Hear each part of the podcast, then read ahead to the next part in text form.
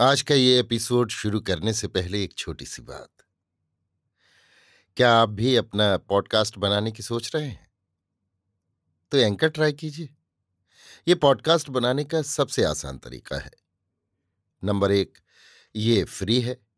Number दो, इसमें कई सारे ऐसे टूल्स हैं जो आपको अपने फ़ोन और कंप्यूटर पर रिकॉर्ड और एडिट करने की फैसिलिटी देते हैं। नंबर तीन आप अपने पॉडकास्ट को डिस्ट्रीब्यूट भी कर सकते हैं, जिससे इसे स्पॉटिफाई और दूसरे प्लेटफॉर्म पर सुना जा सके। तो डाउनलोड कीजिए फ्री एंकर ऐप या विज़िट कीजिए एंकर डॉट एफ़ पर अपना पॉडकास्ट स्टार्ट करने के लिए। ये तो थी एक छोटी सी जानकारी, और अब शुरू करते हैं एपिसोड का सिलसिला। तो आज के एपिसोड में लीजिए सुनिए। नापार्थ सारथी के लिखे उपन्यास। ये गली बिकाऊ नहीं है का? भाग तेरह मेरी, यानी समीर गोस्वामी की आवाज़ में। उस रात वो सोई ही नहीं। आंसुओं से तकिया गीला हो गया। वो ये अनुमान नहीं लगा सकी कि उसका मन कैसे और कहाँ से कमज़ोर हुआ कि मुत्तु कुमरन को घर पहुँचाने के लिए साथ चलने की प्रार्थना करने और उसके तुरंत मानकर साथ चले आने के बाद भी वो उसे ठुकराकर गोपाल के साथ कार में चल पड़ी थी। अब अपनी करनी पर सोचते हुए उसे स्वयं ग्लानी का अनुभव हो रहा था। वो इस सोच में पड़ गई कि कल कौन सा मुँह लेकर मुत्तु कुमरन से मिलूँगी। गोपाल के स्वयं घर पहुँचाने के लिए तैयार हो जाने पर मैं उसका मन रखने के लिए कैसे मान गई? ये सोचते हुए अपनी करनी पर उसे हैरानी हो रही थी। सुबह उठने पर उसे एक दूसरी हैरानी का सामना करना पड़ा। उसकी वजह से गोपाल से मिलने में भी उसे संकोच का अनुभव हो रहा था। दरअसल डर लग रहा था। उसकी समझ में नहीं आ रहा कि अब क्या करे। कारण, आज की पहली डाक से उसके नाम जिलजिल का ताज़ा अंक आया था, जिसमें मुत्तु कुमरन से कलियनकन की भेंटवार्ता छपी थी। जिलजिल, कनियलकन ने भेंटवार्ता के बीच एक फ़ोटो भी छपवाया था। मुत्तु कुमरन और माधवी के अलग अलग चित्रों को कैंची की करामात से काट छाट कर ऐसा एक ब्लॉक बनवाया गया था, जिसमें दोनों सटकर खड़े थे। भेंट के बीच मुत्तु कुमरन की जुबानी ये बात छापी गई थी कि माधवी जैसी लड़की मिले तो मैं शादी करूँ। इसे पढ़कर उसे कनियल कन पर क्रोध चढ़ाया। माधवी ने सोचा कि जिस प्रकार मेरे नाम जिलजिल का ये अंक आया है, उसी प्रकार गोपाल और मुत्तु कुमरन के नाम भी गया होगा। उसने ये अनुमान लगाने का भी प्रयत्न किया कि इसे पढ़कर गोपाल के मन में कैसी कैसी भावनाएँ सिर उठाती होंगी।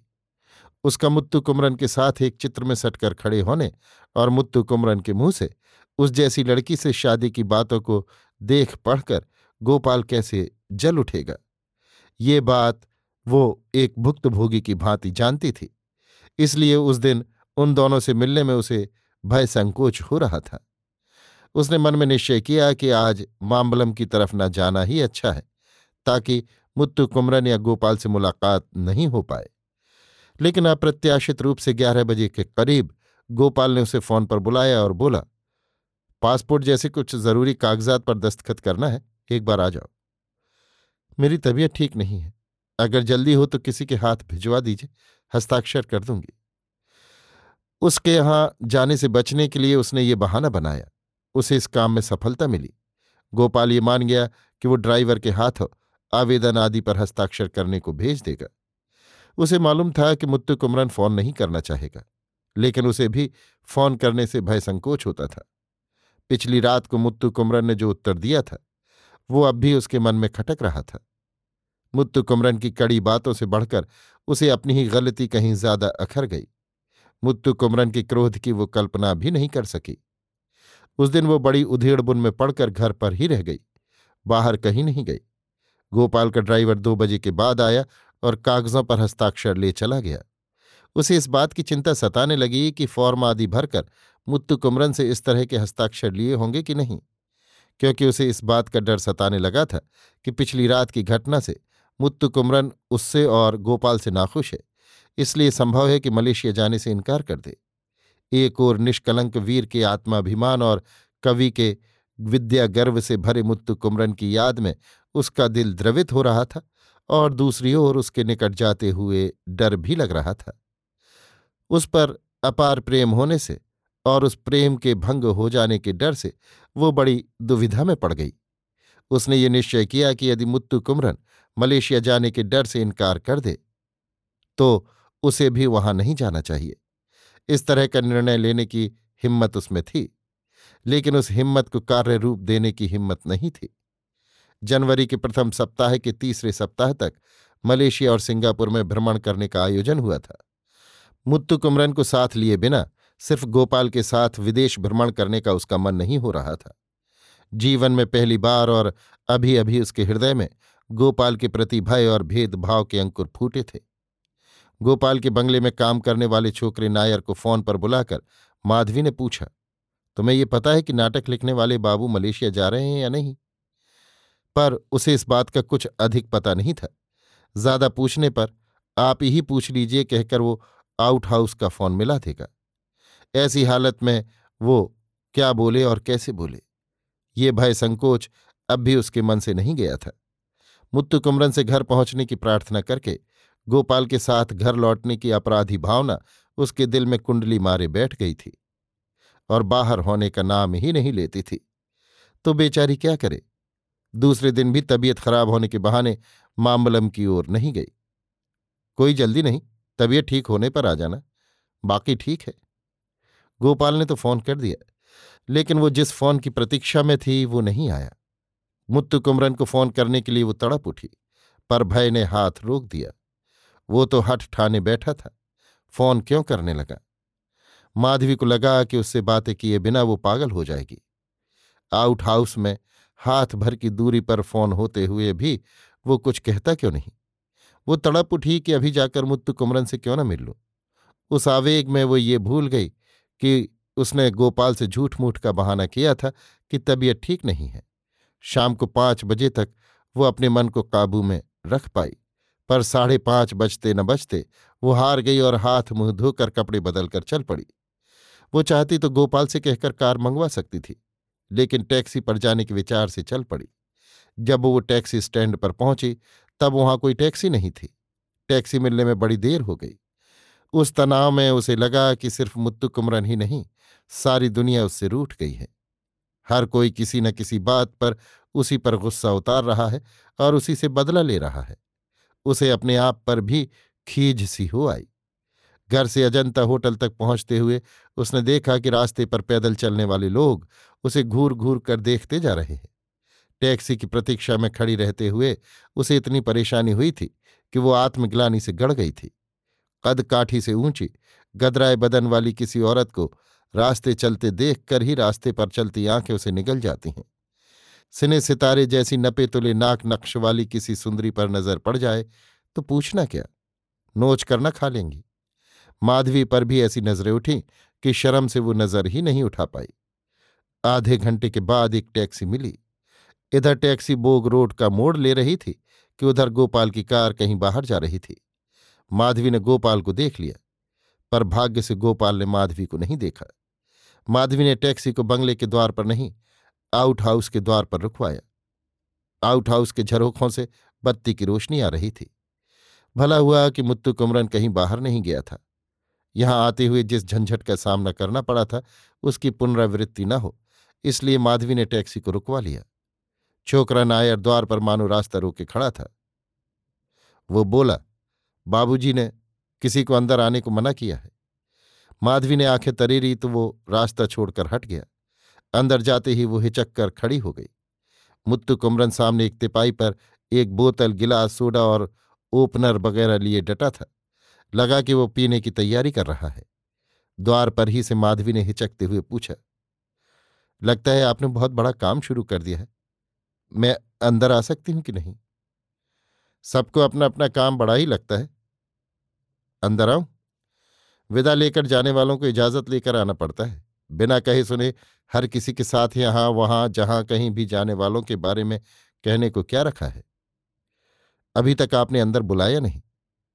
बुलाना कोई ज़रूरी है क्या? तो मैं जाती हूँ। खुशी से, वो तो अपनी अपनी मर्ज़ी है। पता नहीं उसने वहाँ से चले जाने की बात किस हिम्मत से उठा दी, लेकिन एक पग भी बाहर नहीं रख सकी। उसकी नाराज़गी और बेपरवाही पर वो तड़प उठी। चेहरा लाल हो गया और आँखें गीली हो गईं। वो जहाँ की तहां खड़ी रही। मुत्तु कुमरन पीने के उपक्रम में लगा। अचानक अप्रत्याशित ढंग से वो तेज़ी से अंदर गई और झुककर उसके पाँव पकड़ लिए। मुत्तु कुमरन ने पैरों में आँखों की नमी महसूस की। मानती हूँ कि मैंने उस दिन जो किया, वो गलत किया। मेहरबानी करके मुझे माफ़ कर दीजिए। किस दिन? क्या किया? अरे, अचानक ये नाटक क्यों? मानती हूँ मैंने आपको साथ चलने को बुलाया था और गोपाल की कार में घर चली गई थी। मैंने ये ठीक नहीं किया। मैं अपनी विवशता को क्या कहूँ? सहसा मैं उनसे बैर न ठान सकी और न मुँह मोड़ पाई। मैंने तो उसी दिन कह दिया ना, चाहे जो भी साथी मिले। उनके साथ तुरंत चल पड़ने वालों के लिए, वो चाहे जिस किसी के साथ जाए, इससे मेरा क्या आता जाता है? वैसा मत कहिए। पहले मैं ऐसी रही होंगी, लेकिन अब वैसी नहीं हूँ। आपसे मिलने और परिचय पाने के बाद मैं आप ही को अपना साथी मानती हूँ। मेरा ये अनुरोध तो मानिए। मेरे सिसकते बिलखते आंसुओं पर विश्वास कीजिए। मैं दिल से आपको निश्चय ही धोखा नहीं दे रही। इतना कहकर उसने अपना सिर झुका लिया। उसके होठ मुत्तु कुमरन के पाँव चूमने लगे और आँसू उन्हें धोने लगे। मुत्तु कुमरन का दिल पसीज गया। उसे भूलने के लिए ही तो उसने मदरा का आश्रय लिया था। लेकिन कुछ ही क्षणों में उसने मदरा को भुला दिया। उसने अपने आंसुओं से उसका दिल इस तरह पिघला दिया था कि उसे इस बात का अब भान ही नहीं रहा कि सामने शराब पड़ी है। अपने पैरों में पड़ी हुई उसकी केश राशि और उसकी देह से लिपटी सुगंध में मदरा से भी अधिक मादकता पाकर वो निहाल हो गया। माधवी के अश्रुपूरित नेत्रों ने उसके हृदय पटल पर अमिट भाव चित्र खींच दिए थे। आप साथ चलने को तैयार हों तो हम पैदल ही घर चले जाएँगे। कहते हुए जो आत्मा अभिमान था, वो न जाने कहाँ बहकर चला गया। आप तनिक शांति से सोचेंगे तो स्वयं जान जाएँगे। जब वे कार पास खड़ी करके जिद करने लगे कि चलो चले तो कैसे इनकार किया जा सकता था भला? हाँ, जब किसी का गुलाम हो गए तो अस्वीकार करना मुश्किल है। कोई किसी का गुलाम ना भी हो तो भी तकल्लुफ बरतना पड़ता है। कहते हुए वो उठी और द्वार पर जाकर नायर लड़के को बुलाया। उसके अंदर आने पर मुत्तु कुमरन की अनुमति के बिना ही उसे बोतल, गिलास वगैरह उठा ले जाने को कहा। यद्यपि लड़का उसकी आज्ञा का उल्लंघन नहीं कर सका, फिर भी जरा हिचका कि मुत्तु कुमरन कहीं मना न कर दे। ऐसा लगा जैसे बिना मुत्तु कुमरन की आज्ञा के वो नहीं ले जाएगा। मुत्तु कुमरन ने मुँह खोलकर कुछ नहीं कहा। थोड़ी देर वहाँ वैसा ही मौन छाया रहा। लगभग पाँच मिनट बाद मुत्तु कुमरन ने हाथ से सारी चीज़ें ले जाने का इशारा किया। लड़का, ट्रे सहित सब कुछ उठा ले गया तो माधवी बोली, ये लत क्यों पालते हैं? आदत पड़ गई तो तंदुरुस्ती खराब हो जाएगी। माना कि तुम अच्छी आदतों वाली हो और मेरी सारी बुरी आदतों को दूर करने का कौशल जानती हो। नहीं, मैं ऐसा नहीं कहती। आप मुझे जितना भी बुरा कहे, पर आप मेरे लिए अच्छे हैं। तो कहो कि तुम्हें चापलूसी भी खूब आती है? हाँ आपके दिल में स्थान जो बनाना है। मुंहजोरी भी कम नहीं आती। आपके सामने मैं डरपोक भी हूँ और मुंहजोर भी।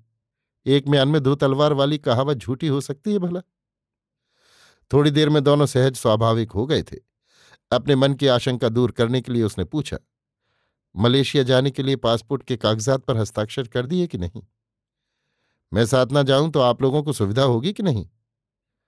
यो क्यों दिल छेदते हैं?